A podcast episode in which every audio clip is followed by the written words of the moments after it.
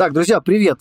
Сегодня в эфире Алекс Цибульник, Канбан Коуч и Сергей Каноненко, технический лидер с большим опытом работы в крупных международных компаниях. Это одиннадцатый эпизод подкаста и тема сегодняшней беседы – организации уровня Enterprise. Практики, результаты, культура. Сергей, привет. Всем привет. У нас есть рубрика, уже ставшая неотъемлемой частью наших подкастов. Это знакомство. У нас есть заготовлено три вопроса, которые раскрывают тебя как, как спикера, как гостя эфира. На эти вопросы ты можешь отвечать с точки зрения каких-то своих личных предпочтений, можно отвечать на этот вопрос с точки зрения нашей темы. Что, поехали. Какая самая бесполезная вещь, которую ты когда-либо изучал в школе? Ну, наверное, не секрет, что я эти вопросы читал заранее, поэтому подумал. А, я перебрал все предметы, которые я когда-либо изучал, и не нашел ни одного, который бы мне показался бесполезным. Понятно, что вопрос, наверное, про сравнение.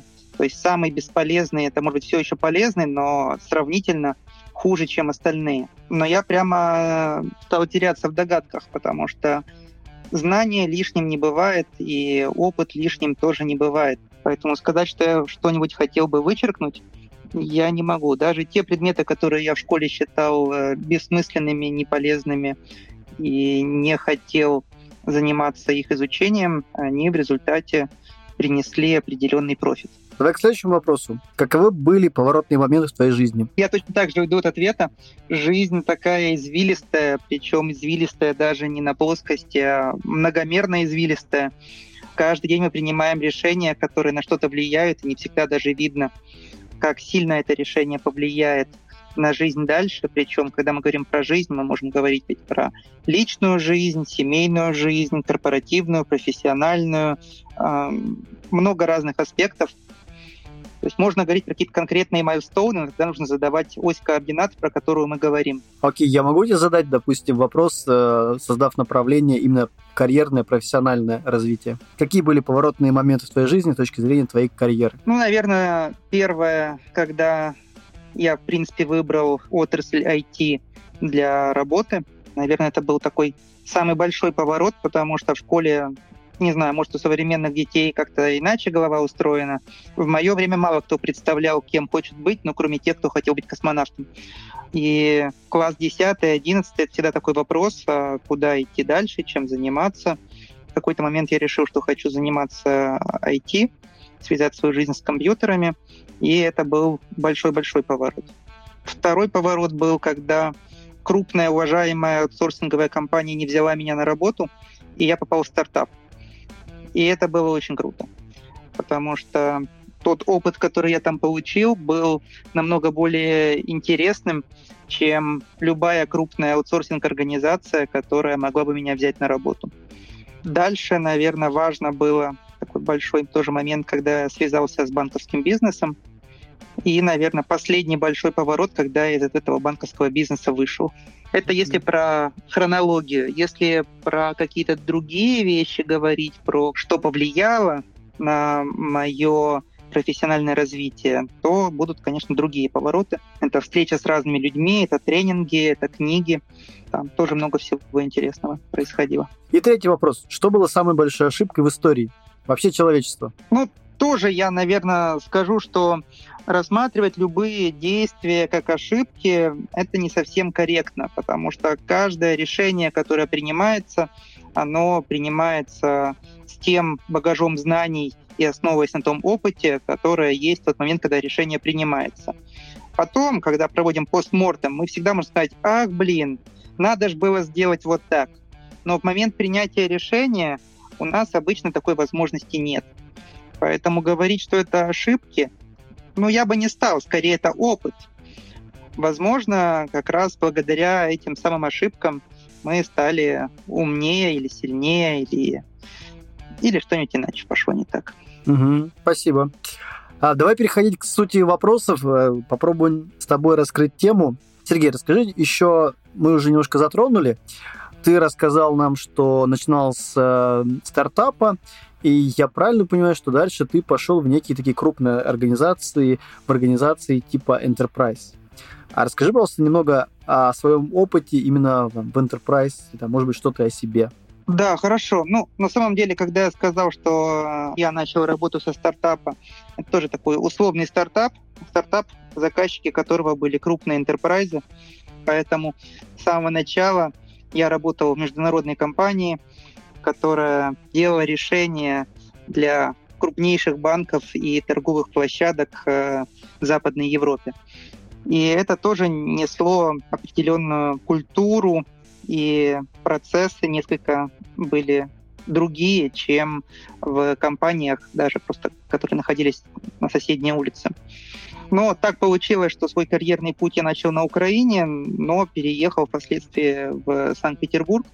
И дальше вся моя карьера, она была связана так или иначе с энтерпрайзами. Первый же проект, в который я попал, это была компания T-Mobile. Я даже не помню, сколько у нас человек было на проекте. Конкретно в компании, в которой я работал, это была, естественно, аутсорсинговая компания, нас было 250 человек. И это была маленькая часть всех инженеров, занятых на работе над проектами компании T-Mobile. И первое, с чем я столкнулся, это то, что любая задача, которую я делал, будучи начинающим разработчиком в команде, она занимала около 4 часов, из которых 3 часа это было checkout, check-in и build. Полчаса на чтение документации, 5 минут на то, чтобы внести изменения в код, и 15 минут на code review и описание change а, который я сделал. Вот она такая жизнь enterprise, когда сама работа, которую делаешь, она занимает именно сам coding или там часть э, планирования или инженерная часть, она занимает э, мизерную часть всего времени и всей той работы, которую нужно сделать. После T-Mobile у меня была небольшая продуктовая компания американская, которая занималась дата-майнингом. Ну, небольшая, понятно, э, штат был около 100 человек, но э, все клиенты это были крупные enterprise, это были medical insurance company, колл-центры разные и enterprise, которые пытались оптимизировать э, свои расходы и бюджеты. Дальше я попал опять в аутсорсинговую компанию и работал на проектах от дочки Western Union. Есть такая компания First Data, которая делает ATM-машины и прошивки для них. То есть э, все, что касается платежных терминалов и банкоматов. А потом уже я попал в Deutsche Bank, в котором провел 10 лет. Ого. Ну, на самом деле я поработал там 5 лет, потом э, поработал в Ренессанс Капитале еще год. Ренессанс Капитал не самая крупная компания, из которых я работал, но Deutsche Bank, да, там общее количество сотрудников приближается к 100 тысячам, поэтому довольно крупная. Не самая крупная из э, компаний, в которой я работал, но достаточно крупная. Потом снова еще 5 лет в Deutsche Bank. Последние три года я работал в Райфайзенбанке, а сейчас я перешел в компанию Google, и это, наверное, самый крупный enterprise, в котором я когда-либо работал. Mm-hmm. Спасибо, Сергей. Давай сразу с тобой определимся. Все-таки поделись тоже своим мнением. Что такое, вот, по твоему мнению, вообще в целом enterprise организаций? На мой взгляд, enterprise можно охарактеризовать компанию, которая обладает несколькими параметрами. Во-первых, это компания, которая присутствует на рынке уже какое-то количество лет, скорее даже десятков лет. То есть у нее уже есть э, не просто какой-то там software, hardware, процессы, а их уже там 3-4 итерации прошло этих самых э, апдейтов, э, переезжали с одного софта на другой, на третий, люди приходили, уходили, процессы приходили, уходили. Уже есть э, некая клиентская база, и уже есть сложившиеся продукты, которыми пользуются. То есть цена ошибки компании, она довольно высокая. То есть если стартап может себе позволить э, «делаю как хочу», если ошибемся, но ничего страшного, то у enterprise цена ошибки это может быть э, крах компании. Соответственно, у Enterprise есть большое количество легаси, легаси процессов, легаси продуктов, легаси софта, легаси хардвара, легаси людей и легаси, не знаю, клиенты. Ну или не легаси клиенты, но рынок сбыта или клиентская база, которая чувствительна к изменениям и к любым аутеджам. В экстремуме enterprise еще зарегулированы различными органами надзора которые гарантируют, что крупная компания отвечает за то, что она делает. Как в банковском бизнесе, так и в других бизнесах есть много своих процессов, на которые влияют внешние компании или организации. А вот скажи, пожалуйста, допустим, если мы возьмем стартап, возьмем некую среднюю организацию и некий enterprise, вот какие отличия мы можем э, среди них найти, вот по твоему мнению? Вот чем они отличаются? В первую очередь стартап — это компания, которая обычно штат ее не очень большой. И раз это стартап, то работая в этой компании, люди, в принципе, получают определенный набор рисков. То есть, э, если у меня там жена, ипотека, много детей, еще что-нибудь, то я в стартап, скорее всего, не пойду, потому что вдруг он завтра лопнет. Или у нас финансирование закончится, идея не полетит. Соответственно, я туда иду, если я верю в идею. И это очень сильно сказывается на культуре. В стартапах работают люди, которые больше туда приходят за идеей, чем за деньгами. В enterprise ситуация немножко другая. В enterprise обычно штат большой, и все процессы уже сформированы, весь софт уже написан, все уже сделано, нужно только его монтейнить, как-то немножко развивать. Но при масштабе enterprise вклад каждого конкретного человека в развитие, изменения, в организацию вообще, он довольно маленький. То есть вот часто говорят, что в enterprise люди там шестеренки, винтики, а в стартапе, значит, каждый владелец компании чувствует себя ответственным. В enterprise, во-первых, из-за масштаба из-за того, что Enterprise это уже сложившаяся компания, там уже все есть. Очень сложно влиять на что-то. Значит, люди, которые хотят влиять, они не пойдут в Enterprise, они пойдут, скорее всего, в стартап. И второе, в Enterprise демант, потребность в людях очень большая. Мы не можем, если у нас, допустим, штат 10 тысяч сотрудников, мы не можем найти 10 тысяч э, сотрудников высокомотивированных, горящих идеей нашего продукта. Скорее всего, большая часть этих людей придут просто за деньги. Если работать за зарплату, а не ради идеи. И это как бы очень сильно сказывается на культуре отличия в культуре в стартапах и в интерпрайзах. В интерпрайзах мы часто слышим слова, что люди устали, легаси люди, люди не мотивированы. Про стартапы мы такое слышим редко. В стартапах обычно люди все мотивированные, заряженные, но иногда они перегорают просто потому, что работают без остановки. Mm-hmm. В интерпрайзах, правда, та же история. Можно тоже работать 24 на 7, но мотивация все равно меньше. Отдача другая. Окей, Сергей, я сейчас задам такой вопрос. Вот смотри, мы обсудили, что такое стартап, да, мы обсудили, что такое enterprise, да, и мы как бы проговорили, что, в принципе, люди приходят в enterprise за деньги. Тут возникает у меня такой вопрос. А почему тогда в крупных enterprise происходит agile трансформация? Это очень хороший вопрос, но я не очень понимаю аспект, который тебя интересует. То есть почему происходит? Ну, потому что их начинают, их делают. В это вкладывают деньги. Если звезды зажигают, значит, кто-то за это платит. Как бы, если mm-hmm. делают agile трансформации, значит, кто-то в это вкладывает э, какую-то сумму денег. То есть простой ответ такой, что делают, потому что за это платят. Вопрос, зачем за это платят, наверное. Вопрос, зачем за это платят, да. То есть кому это надо и почему их вообще, в принципе, начинают. Ну, тут сложно сказать про всех сразу, потому что enterprise, они очень многогранные и очень-очень отличаются друг от друга. Понятно, что многие используют agile просто как э, еще одну опцию пиара. Ну, то есть, допустим, как э, компания Apple вышла на рынок. На рынке существовала компания IBM, у которой слоган был Think, думай. Mm-hmm. Э, все знают, что у Apple слоган был и до сих пор есть Think Different. И это не потому, что они такие революционные, думали иначе, потому что они конкурировали с IBM и пытались противопоставить себе в первую очередь IBM. Поэтому они использовали слоган IBM, и его фактически дополнили и попытались немножко пошутить над ними. Соответственно, когда enterprise-компания борется за кадры, то сейчас, в принципе, деньги могут предлагать не только enterprise, стартапы иногда даже больше платят. Поэтому чем-то нужно покупать сотрудников. Есть разные способы привлечь сотрудников. В enterprise обычно есть масштаб, которого нет в стартапах. Масштаб, влияние, риски. То есть довольно интересный опыт можно получить.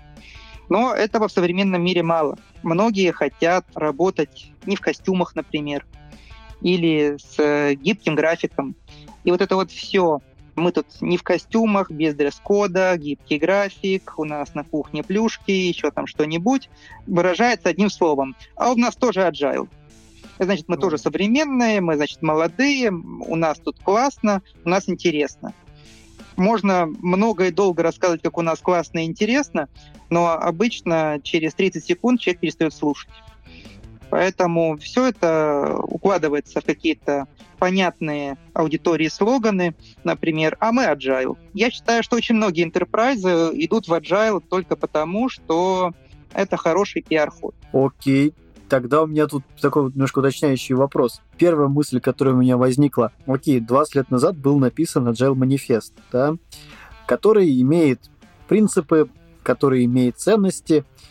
И то есть получается, что в данный момент, вот где мы сейчас находимся через 20 лет, то есть многие организации просто используют это слово как некий маркетинговый бренд, чтобы просто привлечь людей? Ты знаешь, это немножко разные вещи. Agile трансформация, Agile манифест — это не одно и то же. Люди, которые написали Agile манифест, сами работали в интерпрайзах, и они его не с потолка взяли. Они mm-hmm. этот Agile манифест выстрадали своим опытом прямо на своих живых проектах. Поэтому 20 а, лет назад в интерпрайзах уже был Agile, он там был в крови. Это примерно так же, как а, когда мы говорим, что есть э, инструкция по безопасности, технике безопасности, обычно эта книга написана не из праздного там какого-то любопытства или чьи-то фантазии. Это живая кровь. Это книга, которая включает в себя результаты постмортема многих неприятных ситуаций. Точно так же Agile Manifest — это был результат опыта, полученного на работе тогда существовали в основном такие интерпрайзы. Поэтому если мы обратимся в современные, допустим, крупные IT-компании, там agile трансформации нет. Но все принципы agile манифеста скорее всего, соблюдаются. А, поясни, пожалуйста, я правильно понимаю, что есть организации, которые, условно говоря, пришли к соблюдению не совсем agile э, манифеста, а как бы каким-то своим правилам, которым помогает им быть антихрупкими. И есть организации, которые стремятся быть антихрупкими и которые стремятся соблюдать agile манифест. Или, или я что-то не так понял? Да, возможно, я не совсем точно пояснил. Что такое agile трансформация? Agile трансформация в enterprise это, скорее всего, проект или программа угу. на которые выделяется определенное количество людей, выделяется бюджет, нанимаются консультанты, нанимаются, а, скорее всего, консалтинг даже компании, а не просто индивидуальные консультанты. Туда пишется проектный план, туда а, ставятся майлстоуны, цели, задачи, очень много разных аспектов освещается в проектной документации. И чаще всего, что мы видим, там какой-нибудь крупный зеленый банк начинает большую-большую программу по аджилизации. Называет это agile трансформацией. Меняются ли инженерные практики? Возможно, но не факт. Потому что сама agile трансформация — это скорее организационная и пиар-компания, которая позволяет заработать на хлеб большому количеству людей. Меняется ли внутри оргструктура организации? Обычно нет. Меняется ли mindset людей, которые в этой организации работают? Обычно нет. Что меняется? Ну, от организации зависит. У всех по-разному. Поэтому, когда мы говорим agile трансформация, именно в enterprise, я очень редко вижу реальные изменения, которые предполагаются в теории. Поэтому зачем agile трансформация enterprise? Ну вот я рассказал. Как это влияет на жизнь инженеров? скорее всего, в худшую сторону. Ну, тут, наверное, от компании зависит, но из всего, что я видел, чаще всего сотрудники, которые когда-либо работали в enterprise, при слове agile начинают плеваться. Угу. Я, наверное, дополню. Есть э, несколько сотрудников, особенно сотруд... есть сотрудники, как э, ты уже говорил, что очень было классное замечание, когда организация работает долго, у них уже есть там какие-то наработанные вещи, там какие-то наработанные артефакты, где-нибудь в Confluence, в Jira. И когда приходит новая волна трансформации, все таки ну, и эту волну пересидим. И такие тоже есть, конечно в enterprise, в принципе, тяжело что-то менять, потому что есть большие риски, что после изменения что-нибудь отвалится или развалится, или люди уйдут, или процессы поломаются. А уже есть живые клиенты, процессы, регуляторы, аудит. Поэтому меняться нужно очень аккуратно. И в целом, как бы если говорить в принципе про agile, то agile — это культура, а не процесс.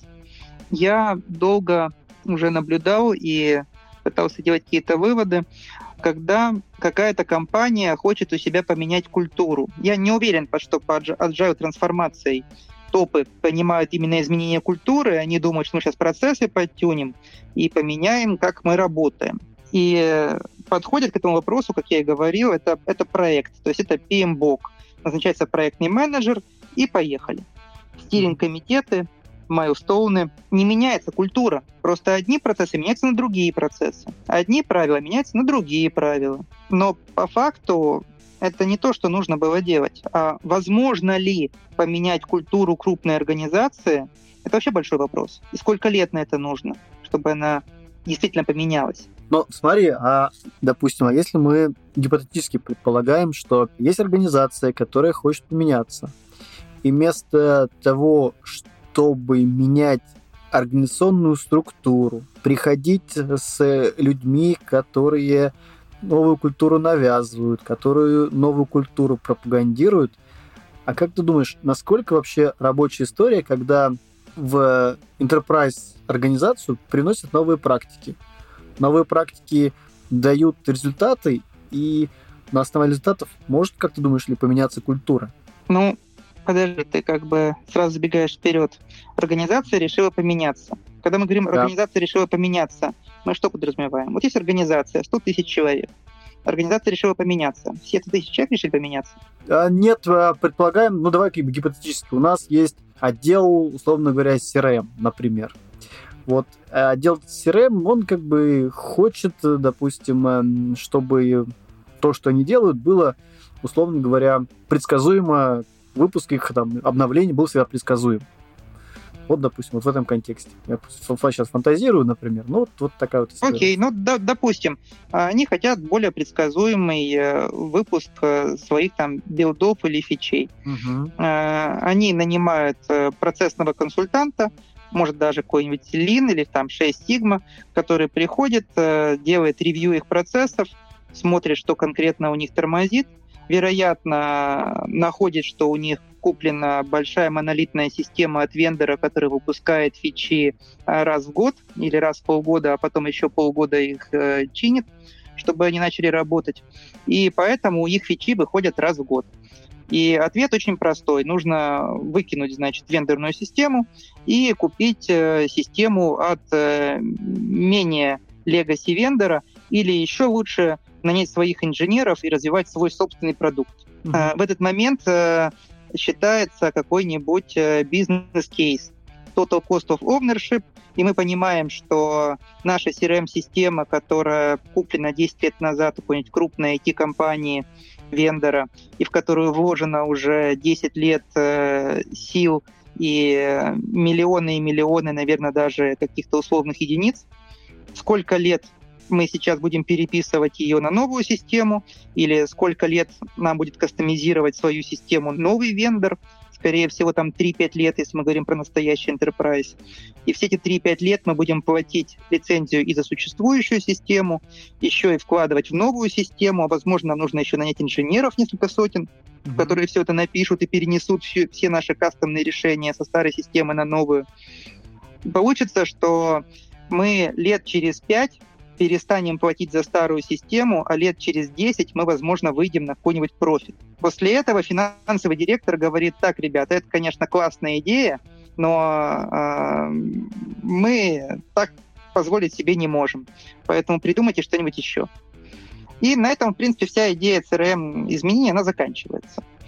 Дальше можно там как-то играть, можно говорить вендорам, а давайте вы будете нам делать build не раз в полгода, а раз в две недели, а давайте мы будем что-нибудь у себя сами подкручивать.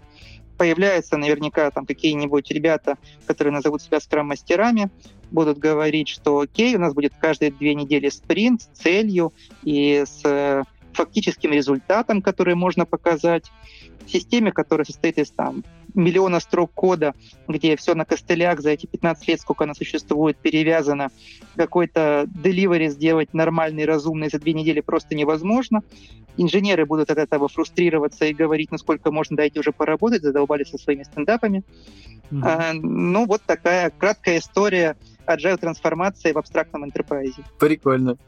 А если какой-то правильный ответ, как все-таки это можно решить или цель, которая была поставлена, все-таки добиться, выполнить? Ну, об этом Деминг писал, в принципе, много. В первую очередь нужно ставить long-term цели. То есть мы должны ориентироваться не на год, не на два, не на три, а на 5-10 лет. И на диапазоне 5-10 лет замена существующего легаси решения от вендора на, допустим, свое решение с наймом штата инженеров, оно выигрышное. Но если наши менеджеры, которые принимают это решение, получают бонусы ежегодно, то они на это не пойдут. Потому что ближайшие три года бонусов у них не будет. А через три года они пойдут в соседний enterprise, потому что пора уже. Ну, то есть не заинтересованы они. Тут возникает вопрос, а кому-то в принципе надо. То есть если это нужно начальнику CRM-отдела, нет, ему не нужно, он через три года уволится. Угу. Возможно, это нужно менеджмент-борду. Да, наверное, им бы хотелось. Могут ли они повлиять, что там внизу происходит? В большом enterprise, ну, довольно сложно, потому что там цепочка менеджмент, репортинг лайн довольно большой. Если компания достаточно живая и достаточно гибкая, то есть проблема многих enterprise в том, что у них бизнес-кейс рабочий и успешный. Они заняли какую-то нишу, и в этой нише работают. Дальше, в принципе, они могут не меняться какое-то количество лет, потому что профит у них все равно будет. А потом их сменит более молодая, более живая и гибкая компания, угу. которая тоже войдет на пик, проживет там 20-30 лет, потом станет легаси и отомрет, потому что ее нишу займут более живые компании. То есть самое сложное в enterprise это меняться, потому что уже есть процессы, уже есть системы, уже есть люди, уже есть клиенты, которые платят. И Legacy, оно не просто так называется Legacy, просто с ним очень трудно. Соответственно, правильный ответ — это топ-менеджмент должен решить, что они хотят изменить и выделить на это большие бюджеты потому что поменять любой процесс в enterprise это очень дорого. Если мы помним, то эм, в Сбере, когда меняли логотип, стрелочка на 5 градусов повернулась, они потратили на это 300 миллионов рублей.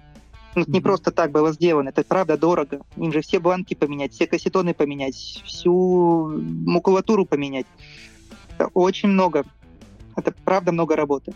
Угу. Ну тут, наверное, такой ключевой момент что есть практика, есть э, результат и меняется культура. Но с другой стороны, должен быть кто-то, кто должен сказать, нет, CRM-систему нужно менять, есть некий стрессор с точки зрения, условно говоря, рынка, есть, соответственно, рефлексия, что а почему нам нужно менять, и есть некий акт лидерства, который идет от топ-менеджмента или идет от э, непосредственно от самого менеджмента, от самого руководителя. Бесспорно. Но, да, я забыл про культуру.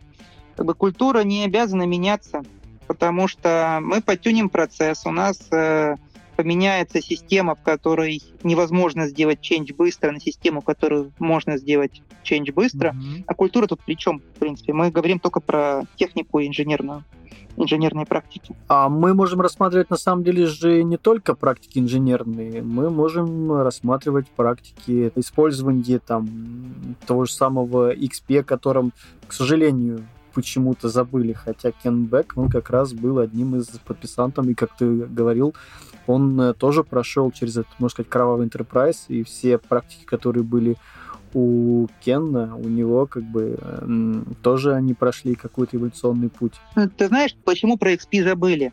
Потому что в нем все растворились. Как бы XP, оно у нас в сердце. Найти enterprise, в котором не используются практики XP, надо еще постараться. Ну, тут вопрос, как бы, насколько эти практики используются. Я прямо вот про то, что они используются. А. То есть автоматическая сборка, автоматические тесты, есть, оценка, да. работа с клиентами, это, это есть, иначе просто работать невозможно. Тут ключевой момент, что не все практики все-таки это используются. Многие практики перекочевали в тот же самый фреймворк, но, опять же, все сопоставляют, и все, все забывают о том, что все-таки эта практика написания story, это все-таки история из XP. Есть хорошая практика парное программирование ну, я как бы скажу за себя, я не очень много знаю программистов, которые действительно работают парами. Я очень много слышу, что это очень крутая практика, там, о программировании, но я действительно, как бы, в своей практике, я ниже людей, программистов, которые работают парами. Поделюсь своим опытом. Парами работали, и довольно долго, и я сам тоже практиковал. Но э, здесь надо всегда знать меру. Есть ли смысл работать парами всегда перманентно? Я этого смысла не вижу. Есть задачи, которые делаются индивидуально намного быстрее, лучше и качественнее, чем когда работаешь в паре. Есть задачи, которые без пары прямо прям тяжело. Поэтому в моем опыте парное программирование, оно появлялось стихийно. То есть, когда мне надо, я прям беру своего коллегу, говорю так, идем за мой стол и будем сидеть кодить задача решена, да. все, разошлись. Да, ключевой момент, я с тобой соглашусь, что всем практикам должна быть мера. Но в любом случае, смотри, допустим, если разберем эту практику парного программирования, есть программисты, которые ее используют, когда это нужно, когда есть сложные задачи, по которой действительно нужно поработать парой. А есть большая часть, ну, по моему опыту, большая часть, когда эту практику даже не используют. Ну, просто смотри, как бы вот я сказал про одну формулу, там, практика, результат и культура. Перекладываем как раз на эту практику. Есть практика парное программирование. Ты один раз попробовал эту практику, допустим, в своем опыте. Ты получил от нее выгоду, и культура, условно говоря, работы этой практики там, в команде разработчиков, там, в отделе разработчиков, она поменялась. Ты говоришь, ребят, слушайте, там, мы попробовали, вот у меня получились такие результаты, как бы, все круто, давайте, давайте пробовать. Все такие, о, давайте пробовать. И культура меняется. И то есть получается, как бы, если раньше все работали индивидуально, там, сложная задача, несложная задача, они не пробуют практики, и они как бы культуры-то не меняются. Вот я вот к чему клоню. Да, я понял. Культура может поменяться, а может и не поменяться, в зависимости от того, зачем сотрудники приходят на работу. Да, здесь с тобой соглашусь, но если отматывая назад, после применения практики результата может не быть. И поэтому культура тоже может не поменяться. Может не быть результата. А может, результат и был, и там релиз вышел раньше. Но разработчику-то что с этого? Он свою зарплату получит независимо от того, вышел релиз раньше или не вышел. Да. И если практика трудозатратна, то есть мы знаем, что мозг это самый энергопотребляющий орган в организме. Угу. И когда мы им пользуемся, он потребляет до 36 ватт. То есть на самом деле мозг у нас э, слишком большой для человеческого тела. В том плане, что по энергозатратности он нам не по силам. Поэтому мы так устроены, что мы стараемся им не пользоваться. Когда у нас появляется практика, которая требует от нас использования мозга, мы должны понимать, зачем это нам. Угу. Если мы развиваем продукт, и это приносит больше профита организации, и мы с этого ничего не получаем, то возникает вопрос, зачем? То есть мне, как рядовому сотруднику, нужно ли делать какие-то экстра effort, напрягаться, если для меня дифференса никакого не будет. А это, кстати, хороший момент. Вот тоже, наверное, продолжение как бы.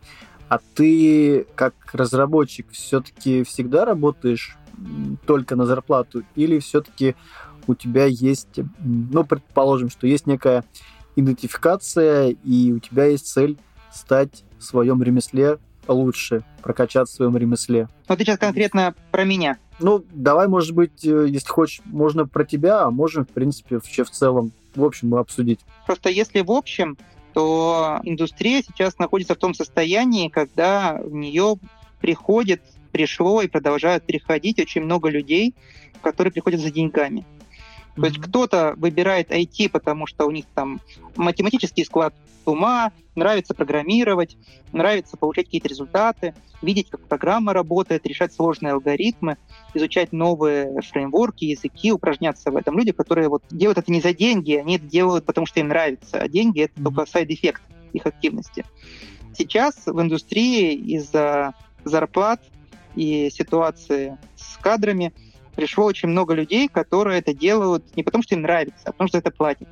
И вот в первом случае людям даже не то, чтобы им там нужны шильдики, быть самым крутым или там совершенствоваться, им просто нравится процесс. А во втором случае я очень сильно сомневаюсь, что э, сотрудники будут стараться что-то делать для того, чтобы стать там как-то лучше, если за это не будет дополнительно деньги платить. Потому что их мотивация и цель прийти в эту профессию она, в принципе, финансовая, а не за интерес, не за развитие. И я вот сейчас сразу проведу параллель с интерпрайзами, то, о чем я с самого начала говорил, что в стартапы часто люди приходят за идею. Это обычно молодые люди или мотивированные люди, может, не молодые, но просто мотивированные, которые, которым важен результат, которые хотят сделать что-то в компании. Если смотрел «Силиконовую долину», то там был этот вот хакатон, где все представляли свои проекты, и они постебались, что каждый приходит и говорит, и так мы делаем мир лучше. Вот это вот про стартапы. Когда мы говорим про энтерпрайзы, ну, какой мы мир делаем лучше? Мы ходим на работу за зарплату в основном. Что-то мы, конечно, делаем лучше. Э, есть сотрудники мотивированные, есть те, кто горят идеей, но это далеко не все. Угу. Возвращаемся, я задам еще раз вопрос. А по твоему мнению, что вот делать, когда у нас мы понимаем, что есть такие сотрудники? Есть мотивированные сотрудники, есть немотивированные сотрудники, которые ходят за зарплатой. Что мы в этом случае делаем? Какой есть ответ? Ну, как э, опытные менеджеры, мы умеем работать с разными сотрудниками. И просто механизмы работы с мотивированными и немотивированными, они разные. То есть в идеале, конечно, хотелось бы, чтобы все мои сотрудники были мотивированными, высококвалифицированными, профессионалами, которые хотят развиваться в своей отрасли и душой верят в развитие нашего продукта и хотят сделать его лучше. Но где же мы найдем столько людей? Поэтому чаще всего нам приходится на рынке брать тех, кто есть. Классно, mm-hmm. если у нас будут какой-то процент таких вот мотивированных профессионалов, но будет большой процент, которые пришли просто за деньги, а мы просто хотим, чтобы они делали свою работу потому что если их не будет, мы не сможем сделать вообще ничего. На одних только мотивированных сотрудниках мы не сможем построить крупную компанию, их просто мало.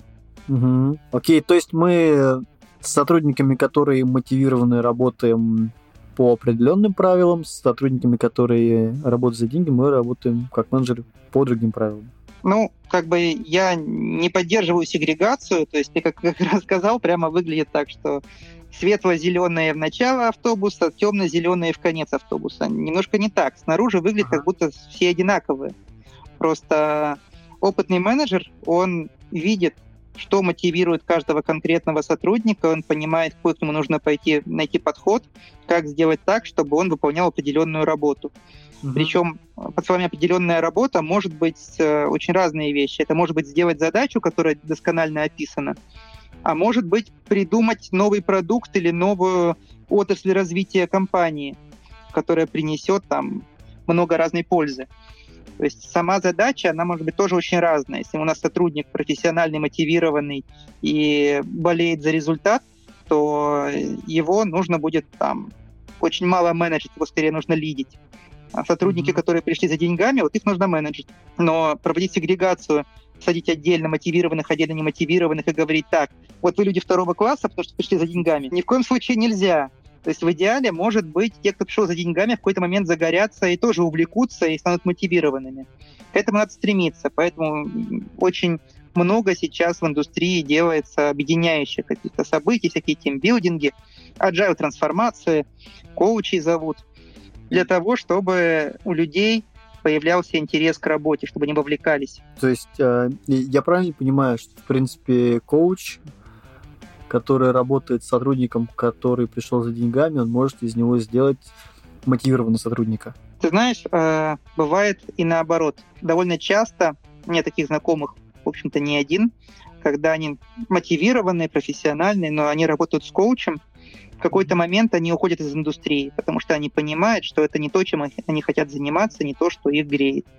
В энтерпрайзах это прямо нередкое явление, когда люди начинают идти там по каким-нибудь э, линейкам саморазвития, им дают тренинги, выделяют коучей, и они увольняются. Уезжают куда-нибудь э, скитаться, куда-нибудь на Бали, кататься на серфе. Не-не, поч- поч- поч- под, секундочку, подожди, ты как бы э, немножко перегибаешь палку.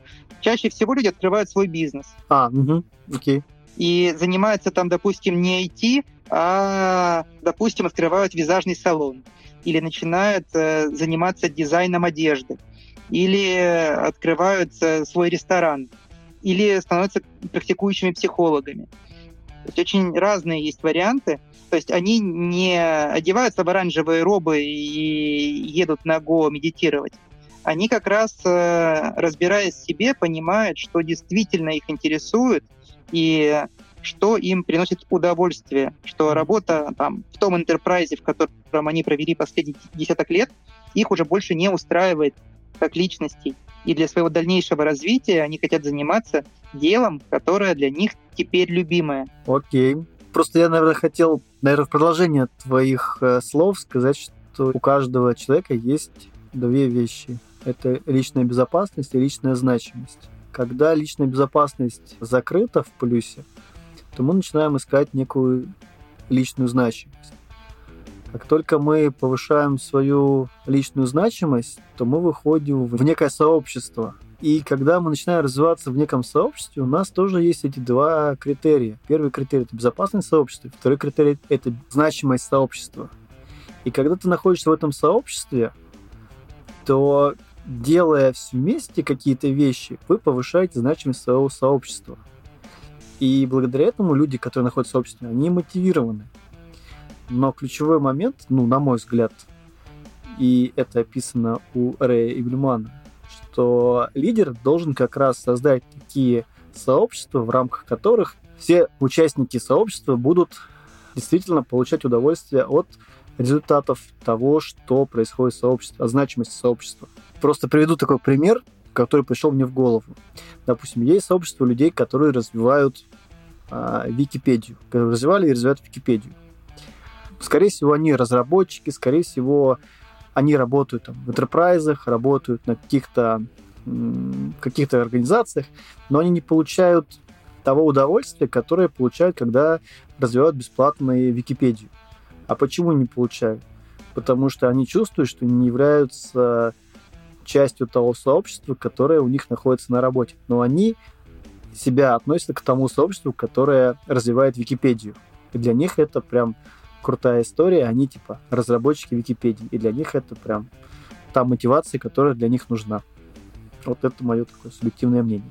Все правильно, только есть сразу один момент. Не все сотрудники чувствуют себя частью сообщества э, организации, в которой они работают.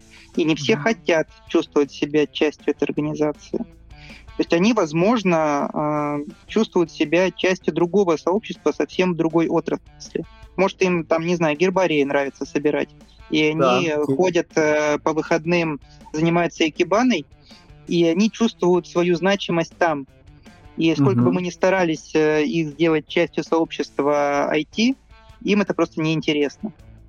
Да, да. Я не говорю, что возможно. всегда так, но так бывает. Это просто, наверное, я имею в виду, что некий такой совет для лидеров, которые хотели бы у себя в отделе, в организации, где угодно сделать там, сильное сообщество, которое мотивировано. Там. Если ты понимаешь, что у тебя есть сотрудники, которые не мотивированы, то, наверное, нужно действовать в этом ключе. Поднимать личную значимость, формировать некое такое сообщество, которое развивается. И если человек видит себя в другом сообществе, ну... Я бы поостерегся от генерализации, потому что мотивация сотрудников — это куда более сложный вопрос. Это не только значимость и включенность сообщества. Людей мотивируют очень разные вещи. И прежде чем начинать э, гонять человека в сообщество, может, он какой-то супер интроверт, и ему это сообщество вообще будет в тягость.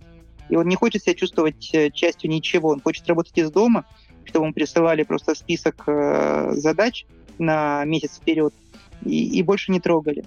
И для него вот такой формат будет наиболее мотивирующим.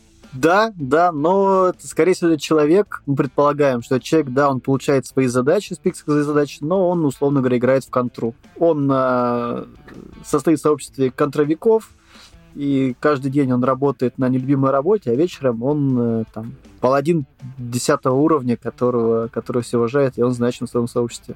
Да вот не факт, может, у него работа любимая. Просто он не хочет быть частью никакого сообщества и выбирает компанию, в которой его не будут заставлять быть частью сообщества, не будут заставлять ходить на митинги, не будут заставлять ходить на тимбилдинги, будут тихо давать задачи, а потом делать код-ревью. И для а. него это будет самая лучшая работа, которую он никогда не бросит, потому что это создаст для него комфортные условия для жизни. Окей, спорить не буду. Давай переходить уже к другим вопросам. Скажи, пожалуйста, вот хотелось бы услышать э, твою практику.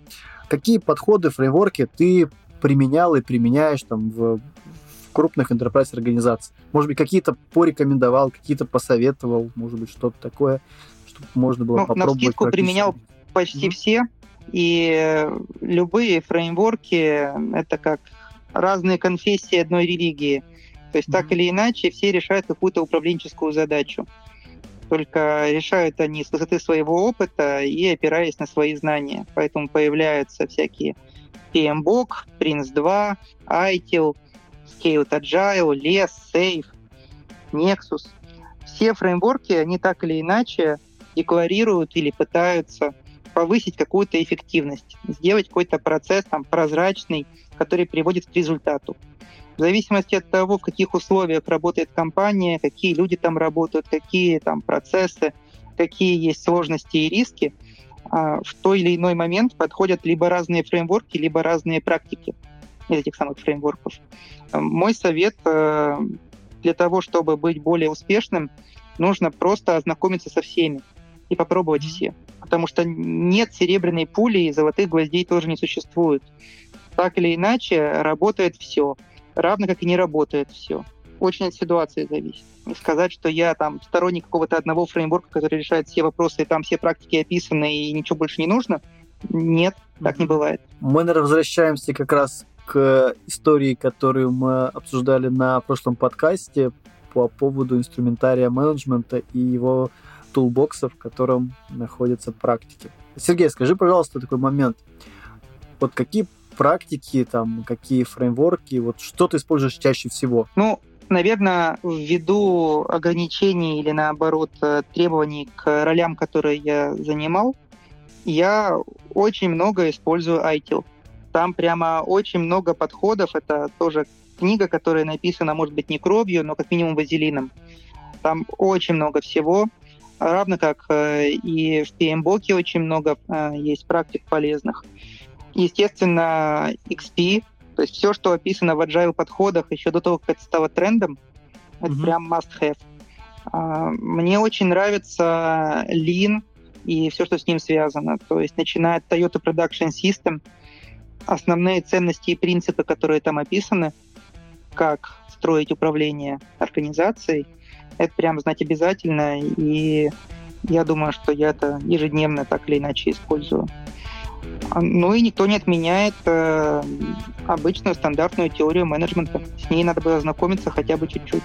Угу. А можешь э, поподробнее рассказать о обычной теории менеджмента? Что ты под этим подразумеваешь? Ну, есть теория управления, которая описывает, как работает организация, какие бывают структуры угу. организации, как э, насаждать или как оказывать, как насаждать свою власть, как власть удерживать, как принимать решения, как управлять людьми в конце концов это напрямую связано с human beings, то есть как устроен человек, то есть в том числе и с психологией.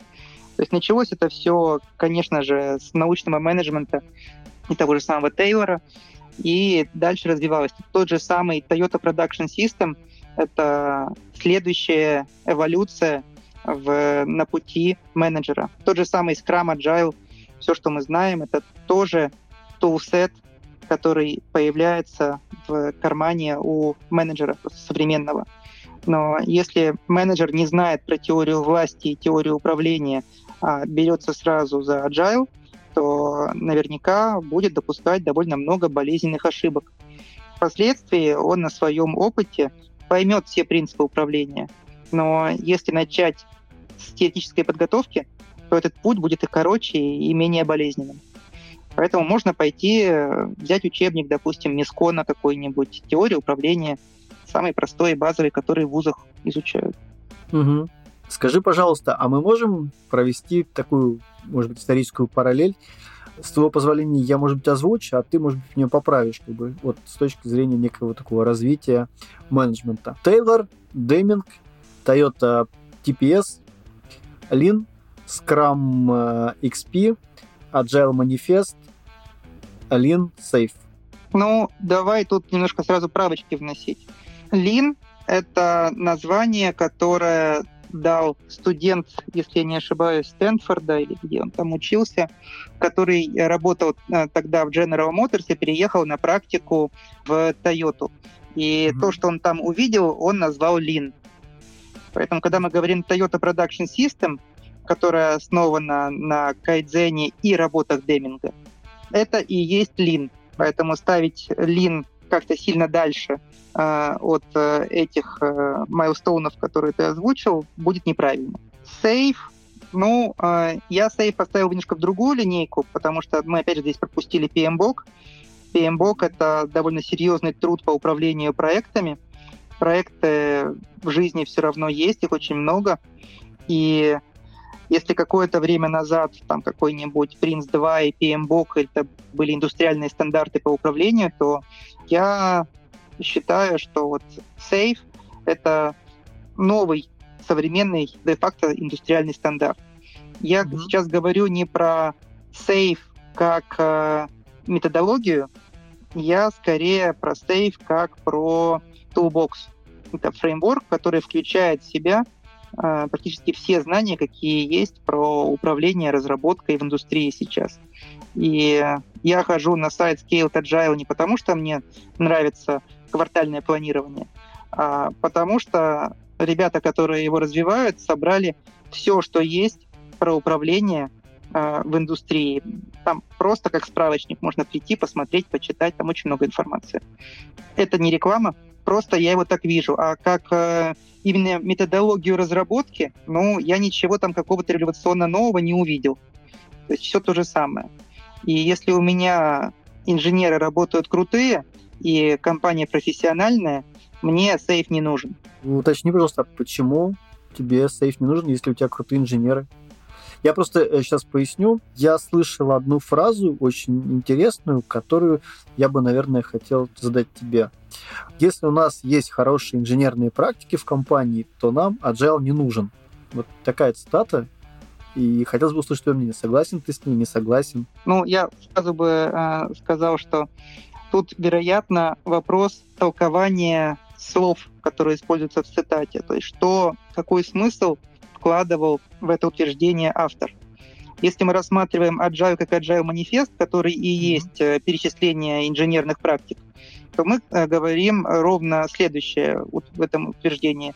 Если у меня крутые инженеры, которые используют классные инженерные практики, то инженерные практики мне не нужны. Вероятно, человек вкладывал в это какой-то другой смысл, и я бы это перефразировал так, что если у меня классная инженерная команда, которая круто работает, и у них э, все инженерные практики используются, инженерная культура есть, то скрам-мастер нам, наверное, не нужен. Вот, возможно, человек что-то такое вкладывал, но тут вопрос как бы толкования. Что хотел сказать автор? Что хотел сказать автор? Я, наверное, скажу следующее, что про инженерку мы все все-таки забываем, когда говорим agile. Когда говорим у нас компания agile, мы забываем про инженерку. Мы просто с тобой же проговорили, что для многих организаций Agile — это пиар, это привлечь сотрудников.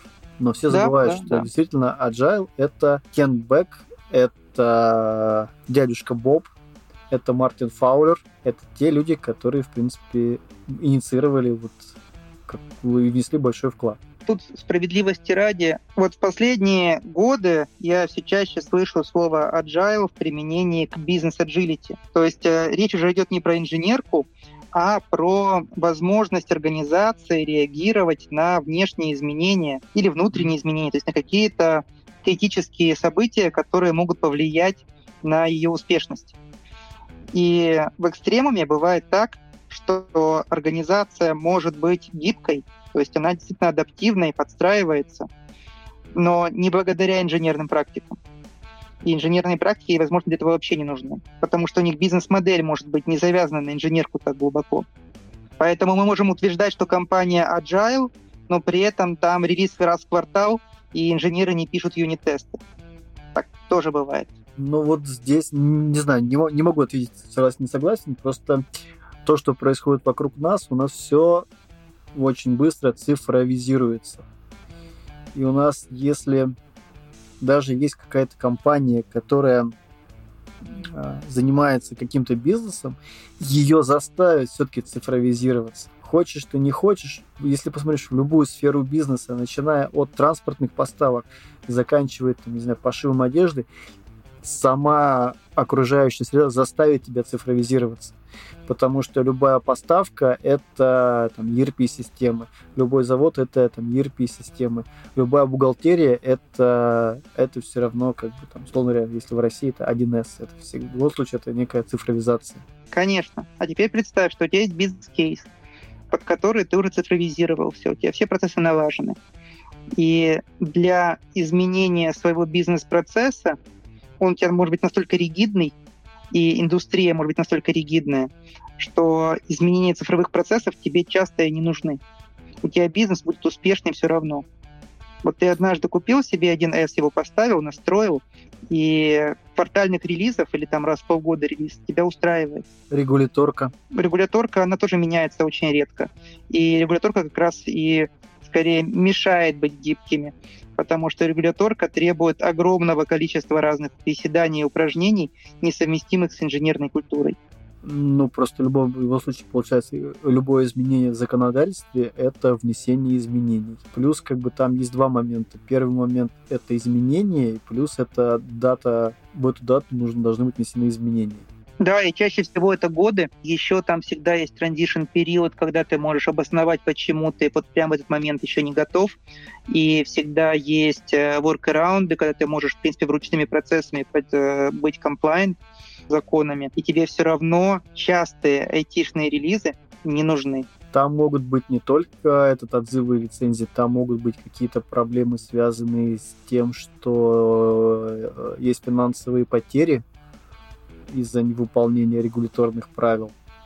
Но да, целом, да, тем... но опять же, ты может быть комплайн просто вручную. Может быть, но опять же, э, любые вещи, связанные с ручным трудом, это ошибки, это увеличение фото, это увеличение штата, это обучение, это тоже как бы такая история, И... которую нужно все-таки. Конечно, но подожди, ты как бы говоришь правильные вещи, и не противоречишь тому, что я говорю. Я не противоречу тому, что ты говоришь. Просто скорость изменений не обязательно.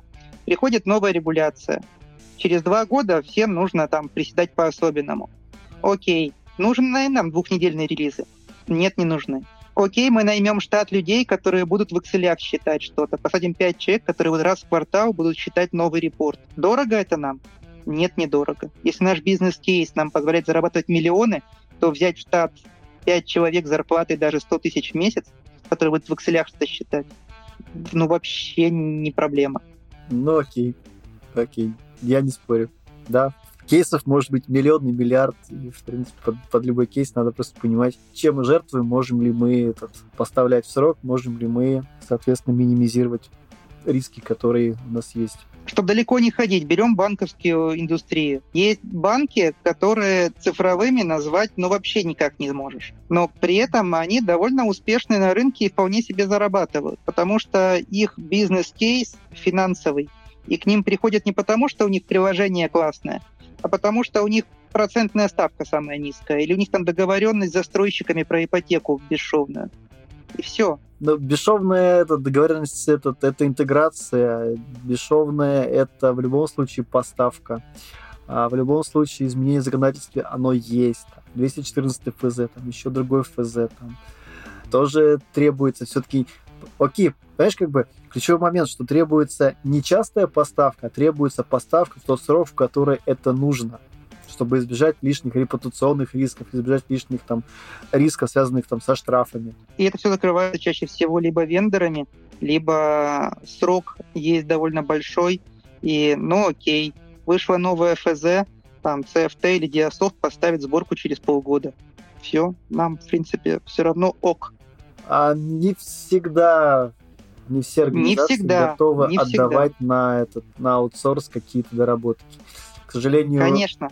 Все э, компании, которые аутсорсинговые компании, они максимально хотят все-таки залезть в организацию. И сейчас пошучу, коллеги, друзья, если кто-то из аутсорсинга, не обижайтесь.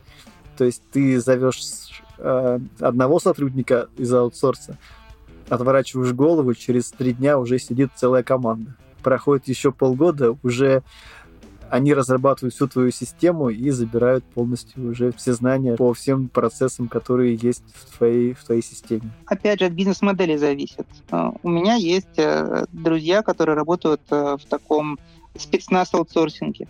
Приходят, когда все горит, всех спасают и уходят. Стоит это дорого.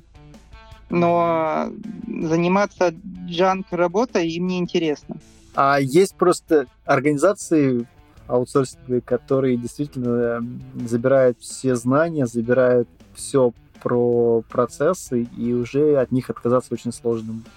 Я знаю такую организацию, в которой действительно от, э, от вендора отказаться невозможно уже. Таких организаций много, и это слабость самой организации, что они такое позволили. Ну вот я и говорю, что в случае чего отвернешься, уже там команда сидит, отвернешься, уже все отжали, уже все знания у вендора.